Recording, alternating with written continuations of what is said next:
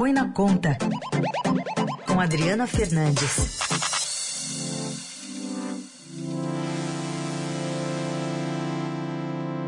Oi, Adri, bom dia.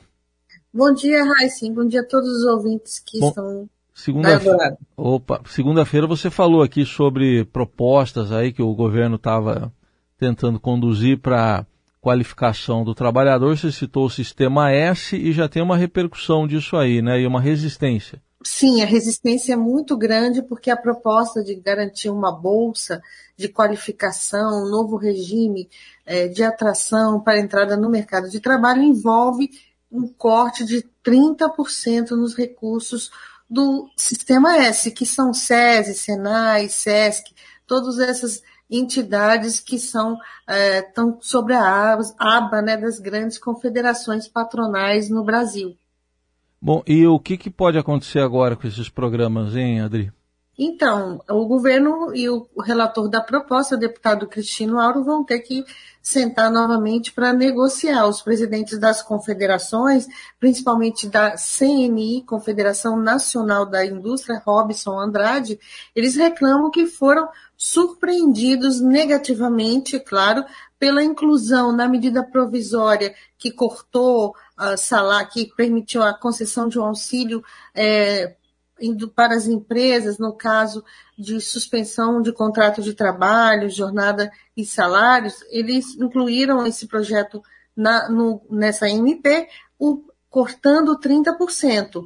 O pessoal da indústria, do setor de serviços e também de transportes e o SEBRAE, das micro e pequenas empresas, eles não concordam, dizem que não tem sobra de recursos para é, garantir esse, esse, esse, esses benefícios para o mercado de trabalho, incluir jovens e pessoas de mais de cinquenta e cinco anos que estão há mais de dois anos fora do mercado de trabalho.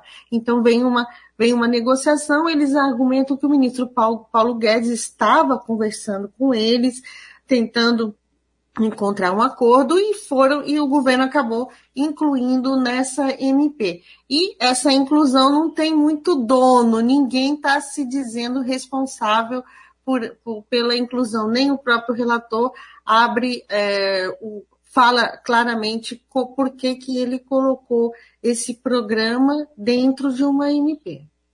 Bom, a... estava tramitando, né, Raíssa? Certo. Agora, esse programa, especialmente aí para a qualificação de jovens, né, Adri, como é que funcionaria? Teria uma participação do Sistema S junto com as empresas? Exatamente. Tem um, é uma bolsa, uma espécie de bolsa é, de, de quinhentos e cinquenta reais, duzentos e setenta e cinco reais pagos pela empresa que está oferecendo o curso de qualificação e os outros duzentos e setenta e cinco pelo Sistema S. É aí que pega um custo muito elevado. Dentro desse pacotão de emprego tem também a concessão de duzentos e setenta e cinco para, o, para os trabalhadores, para os jovens também entrarem no mercado de trabalho. Isso é um, é um projeto, um programa complexo, cheio de vieses é, de, de, é, de concessão do benefício, mas na prática funciona como um financiamento, como um, uma concessão de, uma, de um bônus direto para o trabalhador, e é isso que o Sistema S não quer é, bancar. Diz que já tem cursos de qualificação, cursos que são reconhecidos, e essa disputa entre pelos recursos do Sistema S, bem, Raíssa, desde o início do governo. Você vai lembrar que no, no, governo, no início do governo Bolsonaro, Paulo Guedes disse que ia dar uma facada no Sistema S, porque ali havia, eh, os recursos não eram arrecadados e não eram muito bem utilizados, como ah, uso de eh, prédios luxuosos e com desvio de finalidade, e desde então... É, bem, bem, todo mundo querendo ali entrar um pouco nesses recursos, nessa arrecadação do Sistema S, e agora parece que a disputa aumentou de fato porque tem essa M P. Os presidentes dizem que, não, que o Congresso não vai votar é, dessa forma. Eles estão atuando muito nos bastidores, conseguiram derrubar a votação na quinta-feira passada, estava prevista na pauta, e agora estão negociando nesse, nesse, nesse período de recesso parlamentar, para que, quando o Congresso volte, esse assunto já esteja resolvido, porque a votação da M P está aí é, na pauta. Agora tudo aí é negociação política, então.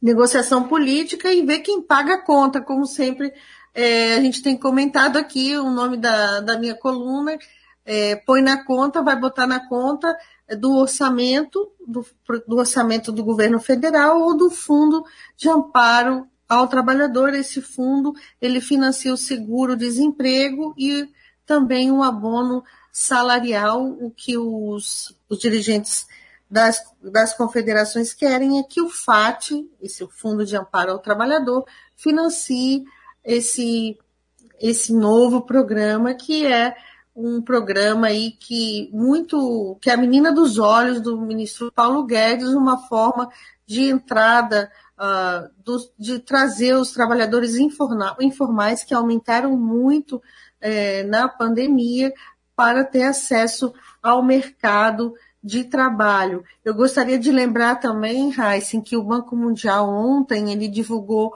um, um estudo muito importante sobre o emprego em crise na América Latina e mostra que os trabalhadores pouco qualificados na América Latina podem sofrer, olha só, Raíssa, uma década com salários mais baixos e ter sua vida profissional permanentemente marcada pelas crises econômicas como essa da pandemia da covid dezenove. No caso do Brasil, o impacto sobre o emprego e os salários do trabalhador, do trabalhador médio pode perdurar nove anos após o início da crise. É o que os, os economistas do Banco Mundial chamam de efeito cicatriz da crise.